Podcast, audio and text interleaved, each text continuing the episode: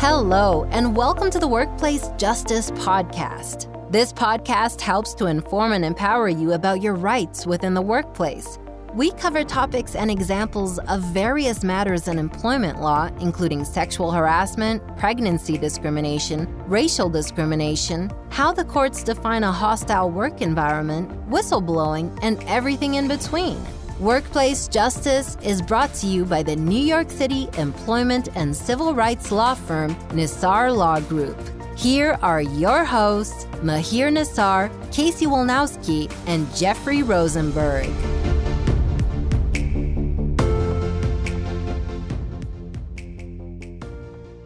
Hello, everyone, and thank you for listening to the Workplace Justice Podcast. I am your co host, Mahir Nassar, and I'm joined with co host Casey Wolnowski. And today, I am joined with a very accomplished journalist and TV personality. Today, I'm joined with a three time Emmy Award winning journalist, an author, a former executive producer at ABC News and CBS News, and a former producer at NBC News. And now she's the president of a nonprofit organization called the Cure Alliance. She's a 40 year advocate for equality in the workplace and has provided so much in terms of fighting sexual harassment within the workplace. Thank you so much for joining us, Shelley Ross. Thank you. Good to be here. Right. So, Shelley, tell us a little bit about what are you doing nowadays? And and I know that you're you're working with a nonprofit, so give us a little bit of the background on what's going on. Well, it's exciting times for the Cure Alliance. Uh, which is a nonprofit of about 300 research scientists in 20 different countries, all working on different cures for all different diseases. They share knowledge and we work to break down barriers. They have great breakthroughs in the laboratory and then run into barriers to get to the patient's bedside. In March 2020, every one of the scientists pivoted to work on treatments and cures for COVID. And 16 of them, from lung specialty, critical care, diabetes, all shared knowledge and came up with a treatment for the most severe lung damage in COVID. And the clinical trial was successful. We're now raising money for phase three and we're making progress. Wonderful. And so let's just kick it off. I want to know more about sexual harassment within the workplace. You know, you have spoken up on a number of occasions about very uncomfortable experiences. And so I want to kind of learn from you a little bit about that experience and what you like to share with our listeners today. Well, my first sexual harassment experience was probably the most egregious. It was my first network job. And my interview was with the executive producer of The Tomorrow Show at NBC. And that executive producer was Roger Ailes, who is the same Roger Ailes that 40 years later is the notorious Roger Ailes, who wound up at Fox News and uh, was a broadcast mogul and was taken down very dramatically.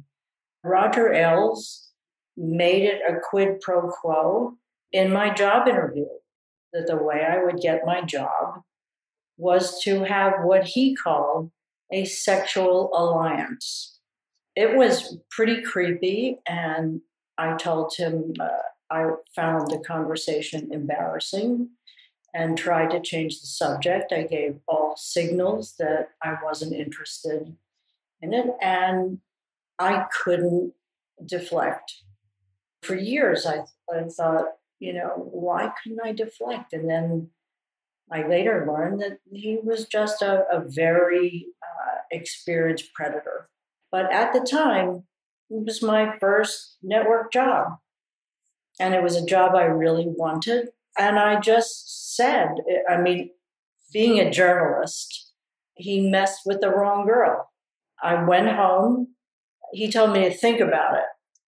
And I would literally spent this interview stare. I remember staring at my feet. I couldn't even make eye contact with him. I was so embarrassed. And I went home and he told me to think about it and or he would withdraw the offer. And I thought about it and um, I just thought no one's going to believe me.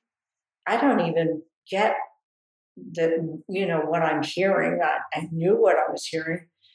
And I was clever enough to hook up a tape recorder and call him back and have the same told him I had thought about it and uh, recorded the conversation, which I, I really didn't tell anybody because I was in a two party recording state. I was in California and it really wasn't legal, but I didn't care about legal. I cared about my career and this was wrongdoing.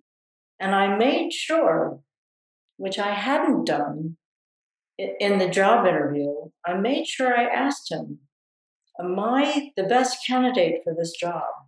And he said, Yes. He said, By far. He said, I see flashes of brilliance in you. And I thought, well, then that should be enough.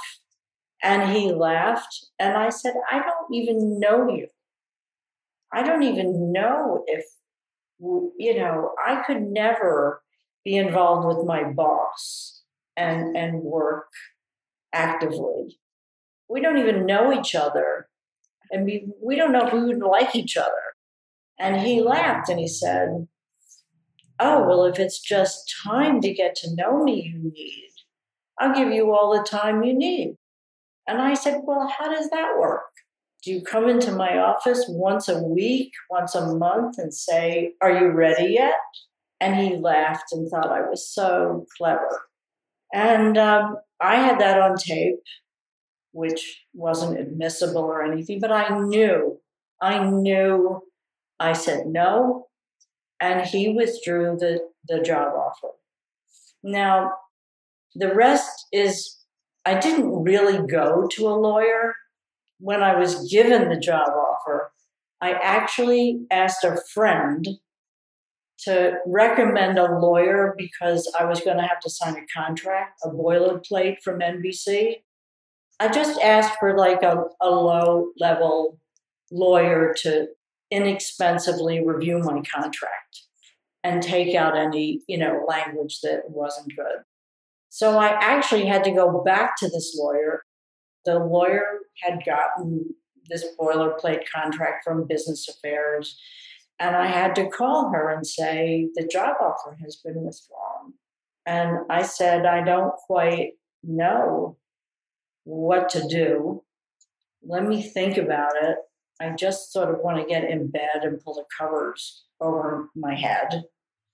And she went to the head of the law firm and the head of the law firm, for whatever reason, whether it was thinking that it was on my behalf or I suspect it's really sort of like may have been, I can say this 40 years later, may have benefited him to have some leverage to smack over NBC. You can see a lawyer might like to do that, but without me being a part of this, he actually went to NBC to two top lawyers, and the three of them made a conference call to Roger Ailes. And without my knowing, without my participation. And they literally, one of them start began. And imagine Roger Ailes being on the end of three lawyers and saying, Roger, you have a boy girl problem, and you've had a quid pro quo with a job candidate named Shelley Ross. And oddly enough, his response wasn't denial. It was, hey guys, I'm single. So in 1981, it's like, it was okay for him to do that because he wasn't married. They explained that it wasn't okay. And he said, well, anyway, at the end of that conversation, decided that Roger had to apologize to me and convince me to take the job, which was the only way they thought it was the best solution. I got the job I wanted. I got an apology. Roger fell on his sword and we all moved on. And in 1981, that's what happened.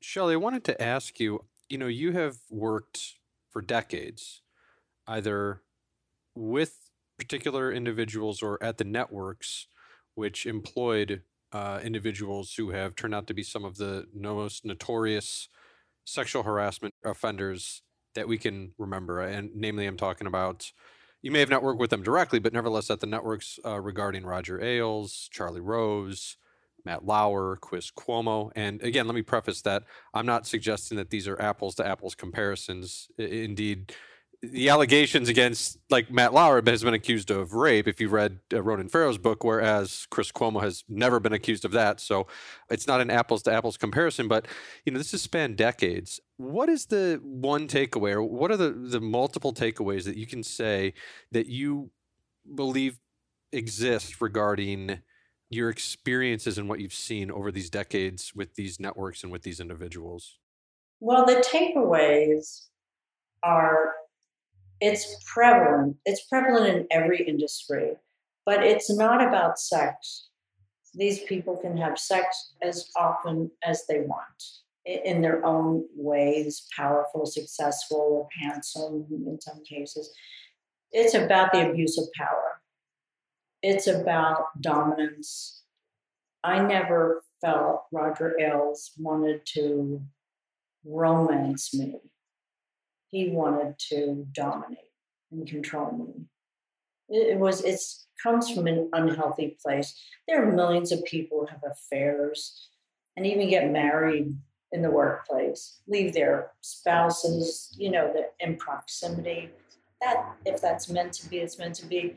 I'm talking about something that is corrosive and ugly and threatening and it's going to happen to someone like me. At first, I thought, I'm the wrong one to mess with, but it, it will happen to someone like me when a man is threatened by my independence, my creativity, my ideas, my certainty, my purpose, my mission in the workplace. It's all very threatening. Now, Shelley, I guess it's sort of a follow up question.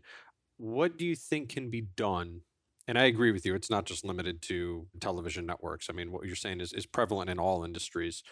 But what do you think could be measures which could be taken which can potentially correct this, whether it be more women, say, in executive positions, or uh, whether it would be a environment which does not allow the fomentation of this kind of unchecked abuse of power. What do you think can be done to remedy this going forward? In the immediate term, I think it has to be accountability and accountability not just for the harasser, but for the enablers. In every case, that you can think of. They're enablers. The old saying, they all knew. Well, they did. And ABC News, which I love, where I spent 17 years of my life and career. I, I invested in my whole soul in ABC News. And they have a situation where women came forward and complained about an executive producer, someone I hired. I helped mentor. I believed in. And I actually wrote something, you know, at first I couldn't believe it. And I, I mean, I haven't been there in a while, but I wrote something, you know, when the harasser in the headlines is someone you adore, you have to stand up to it. And this is someone who was a dear friend of mine. And I'm sure Matt Lauer was a dear friend of many people at NBC. Oh, I mean, absolutely. That I mean, you can still find it on YouTube, but that first day where it was Meredith Vieira learned that he was no longer going to be on the show. I mean, she was holding back tears, and she really didn't know what to say because she admired him as a journalist, but she saw that the allegations were just so out of what she believed to be his character, and of course, it was concluded to be true and accurate and to learn that this person that you had such high esteem for is not the person that you came to know well, many people did know. Many people at NBC knew. And at ABC, it turns out that one of the accusers first went to George Stephanopoulos. She was his producer. And she went to George Stephanopoulos and said, I've had this harassment, this horrible experience happen with the executive producer. And I will say, because the lawsuit is current and it's public knowledge that Michael Corn has been accused of harassing many women, and he was marched out of the building at some point, fired. And it turns out, at least this, this woman says, that she went to George Stephanopoulos. George Stephanopoulos went right to HR. The head of HR is Tanya Menton and said, I'm sending this woman, this accuser, to you. She came to me with this story about what Michael Corn did to her. I've told her she must report it to you, and she's going to. So Tanya Menton knew and knew the details. In the middle of this, the head of communications, which is the network's PR person, happened to have a conversation, according to the reports I've read, have a conversation with the accuser and say, hmm, do you really want, want to go to Tanya Menton? Because this is what happens when you report and it gets really messy and it whatever she said the woman never officially reported it. I think ABC needs to have, and I've been very public and vocal about this, needs to have an outside investigation, not an internal investigation, but an outside investigation of the timeline of who knew what and when. And even the, the new president at ABC News also called for this. And the Disney executives said, nah, you know what? We're not going to have an outside investigation. I'm sorry, no one's been held accountable. Michael Corn has been held accountable, but I think they have to go. They have to have the equivalent of a Warren Commission report on exactly who knew what and when. And if HR and head of communications, these are very high level, highly paid positions, then they have to be held accountable. They have to go. There should be zero tolerance. So, in the meantime, other women may have been put at risk because he stayed there. I don't know that they have, but you're you're just risking the safety of the women in the workplace. So the same thing happened. Roger Ailes had a very dramatic and humiliating fall from grace. And he he died soon after the walls crashed down on him. And I wasn't surprised. I knew Roger. I did go to work for Roger Ailes. I thought that I was the first and I had taught him a lesson, and I thought I was the first and the last. I knew that Fox, when he created it, I knew it was sexist. I knew that the women were blonde and, you know, wore tank tops, and the anchors, you know, sat behind glass desks and showed off a lot of leg. So I, I knew what he created there. I had no idea that what he was doing, that he was a sick sexual predator. Roger Ailes and I had reconnected after many years, and we had a 30 year friendship. And we had lunch a couple times a week, and I had no idea. We talked about his family, his kids, we talked about politics, we had fun, we, we gossiped. But when it all came down, everybody there knew Fox News had paid off a bunch of women. One was like driven to a mental hospital. And that's when I just thought, this is way off the charts. And all the people who were involved, that one woman tried to kill herself. Bill Shine is alleged to have driven her to the mental hospital. And Suzanne Scott was involved in the in the settlements. These people remain there. Bill Shine briefly became the presidential press secretary. These people must be held accountable. Yeah, it's an interesting perspective in terms of I think one of the things you're saying. I don't want to mis- misquote you is that the foundation or the architecture that exists for enabling these individuals, which I will say is is very very tied financially and very lucrative for these companies to have a foundation which exists to keep accusers at bay and to to settle things and not let things get out of control.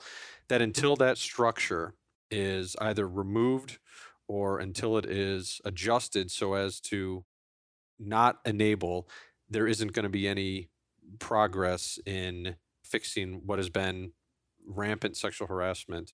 And if I were to ask you, because uh, a lot of these industries and a lot of these companies have come out and saying they're going to do that, right? If you were to read the tea leaves and you say you look ahead 10, 15, 20 years, are you optimistic that that's actually going to happen? Or do you think it's going to be a whole lot of lip service and it's going to be, you know, business as usual, just maybe it's going to be hidden a little better so as to disguise what's really going on? Here's the irony I don't think there will be the networks. I don't think they will have the money to cover this up. And I think it's a start, but there will be more women. There will be, hopefully.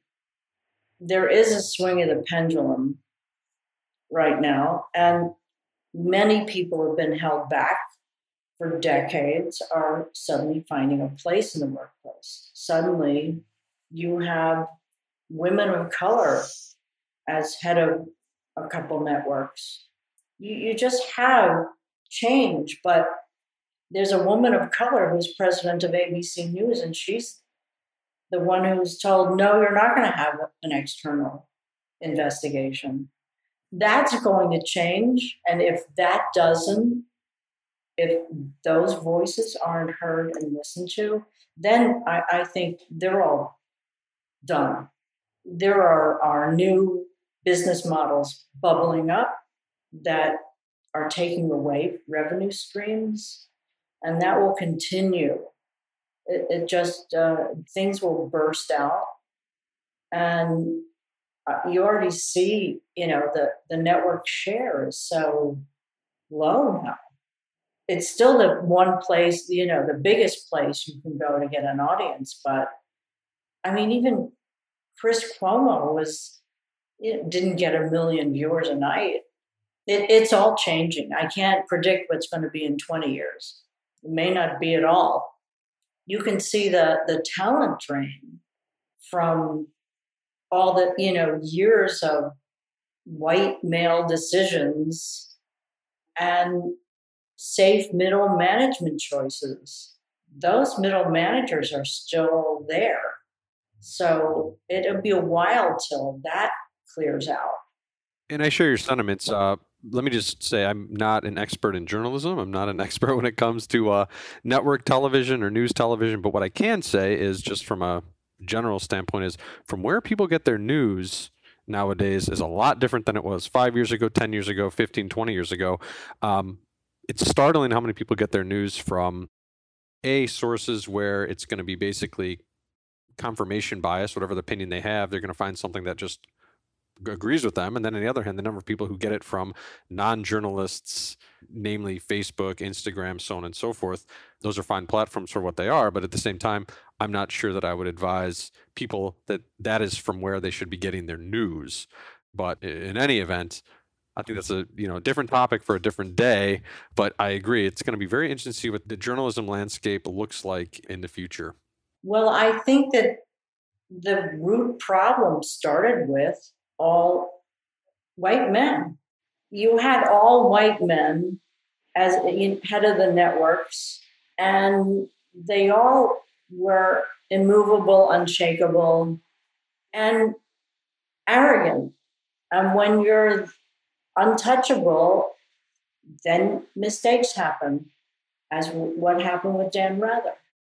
Do you think that diversity, if there's a greater diversity, and I mean not only that with like, let's say if there are more females who are, you know, running networks or, or who are in positions of, you know, high level executive decision making, people who are not necessarily all white, but if you had people who are Asian, Hispanic, black, so on and so forth, do you think that would improve what we've seen in terms of sexual harassment that has been pervasive over decades? Greatly. Diversifying the workplace is the only answer. You have different thoughts and different viewpoints. It makes everything better and just. And again, it's a, an issue of power. So once that the people who are hungry are there for the power are gone, then the harassment is gone. But let me also say, power corrupts, and no matter what gender or race someone is, when they get to that position of power, they can abuse it. I've seen women abuse power. Power does corrupt. And I think that's uh, in everybody's DNA. Once there's more sure. equality, then if everybody has an equal shot, then that person doesn't have the same hold on the power. Sure. And it may not manifest in the same way. You said that there's women who you've observed who have abused their power. I'm sure that there are people who have been non-white who have abused their power, but it may not manifest in the same way of sexual harassment. I would be inclined to say, and again, I'm not not a sociologist, but I'd be inclined to say that if you had a, a woman who's running a network, I would presume that the instances of that woman being accused of sexually harassing subordinates is going to be less likely than, say, if you had a, a man.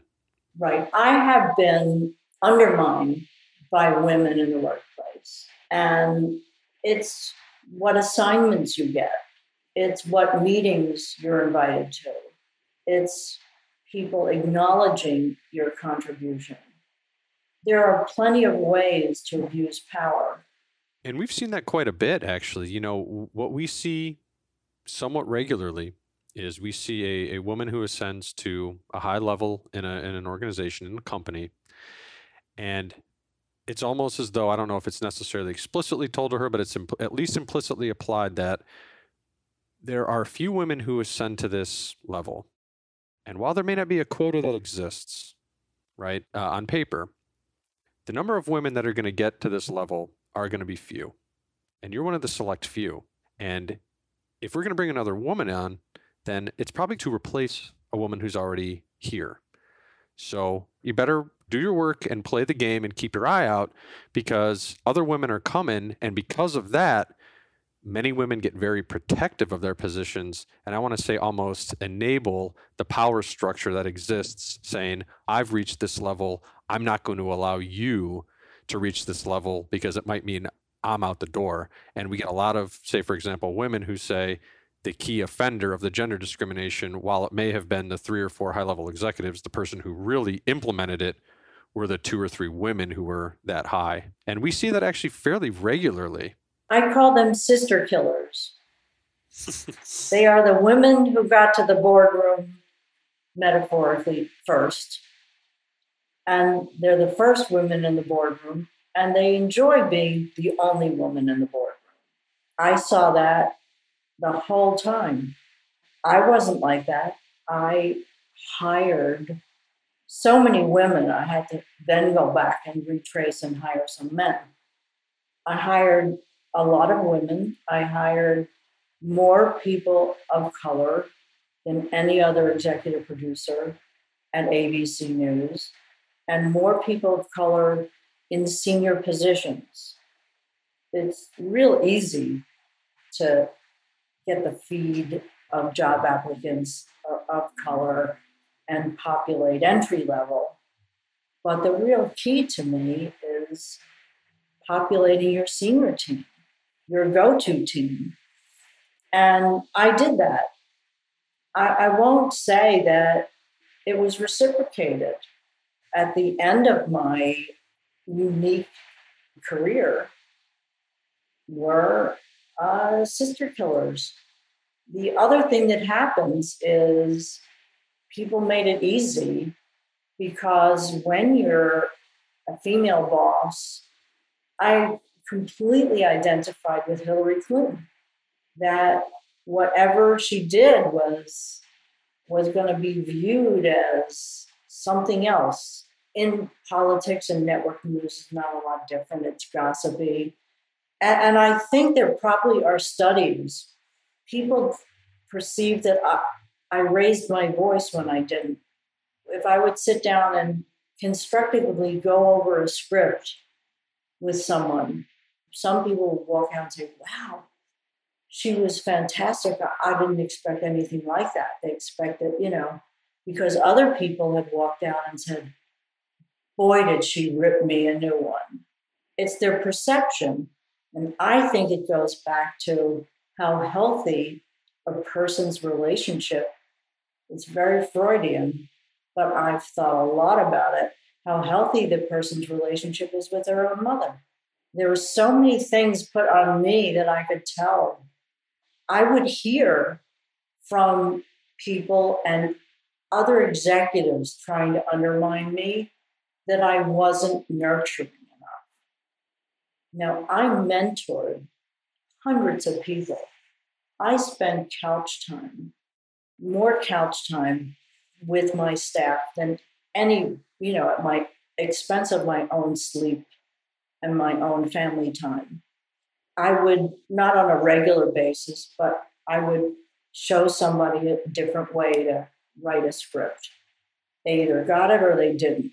But when you have staff of hundreds, and that should be your seniors. But I was training seniors. I was training people for a whole new approach.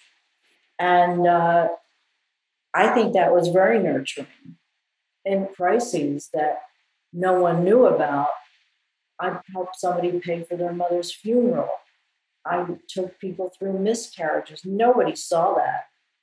But if I said to people, you can't have time off during sweeps, that's the new rule. Um, we're all in. This is like the weeks of the year that our ratings are de- determine and dictate our advertising revenue. Then I, I was tough. I made a rule that no vacation time during sweeps because we're all in a four week period where your rating, Nielsen rates your show, and then the rest of the year, your advertising rates are dictated by that. And you have to, you know what sweeps week are. So I had just taken over. This is the first sweeps of CBS. And one of the senior people came to me and said, Our overnight guy, who we relied on for, you know, that's like one of the key jobs in a morning show, is somebody who sees the news that's breaking overnight around the world. Our overnight guy told me that he has, during sweeps, he has put in for two overnights because he's turning 50 and he's scheduled for his age 50 first colonoscopy. And it's a cleanse and it's a test that you take when you're 50. And doesn't seem like an emergency surgery by any means. No, a colonoscopy it was something he could schedule after this uh, period where you know everybody needed to be. Uh, I said, go back to him and get assurance that he's not symptomatic of anything. It really is just like, I'm turning 50. Like, we need a baseline. This is what you're supposed to do when you turn 50. And he came back and said, Oh, I should have thought of this. And he said, It's scheduled for the following week out of sweeps. It's like, great. Well, this buzzed around the office that I'm so horrible that I made so and so reschedule a colonoscopy.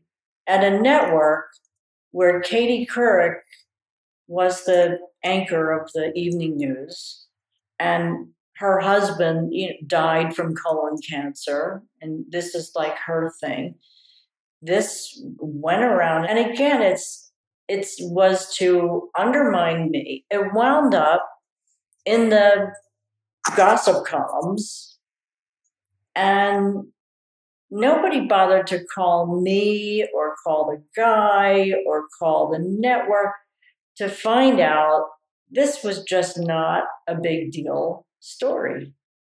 This was not a damning story of me, but it was, you know, very public. And it was amazing the people who were willing to believe that I would compromise or jeopardize someone's health. You know, the belief that I was that ambitious. It was pretty remarkable.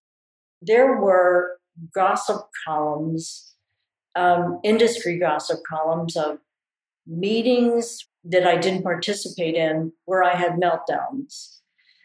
I hung up the phone on people on calls I was never on this became this mythology, this bigger than life, which I think happens to women frequently. And I think happened to Hillary Clinton, and I think happened until there, I guess there's always going to be nasty people in the workplace. It, it's the same as the schoolyard. Sure. There's always I mean, going to be a bully, and that's where leadership comes in.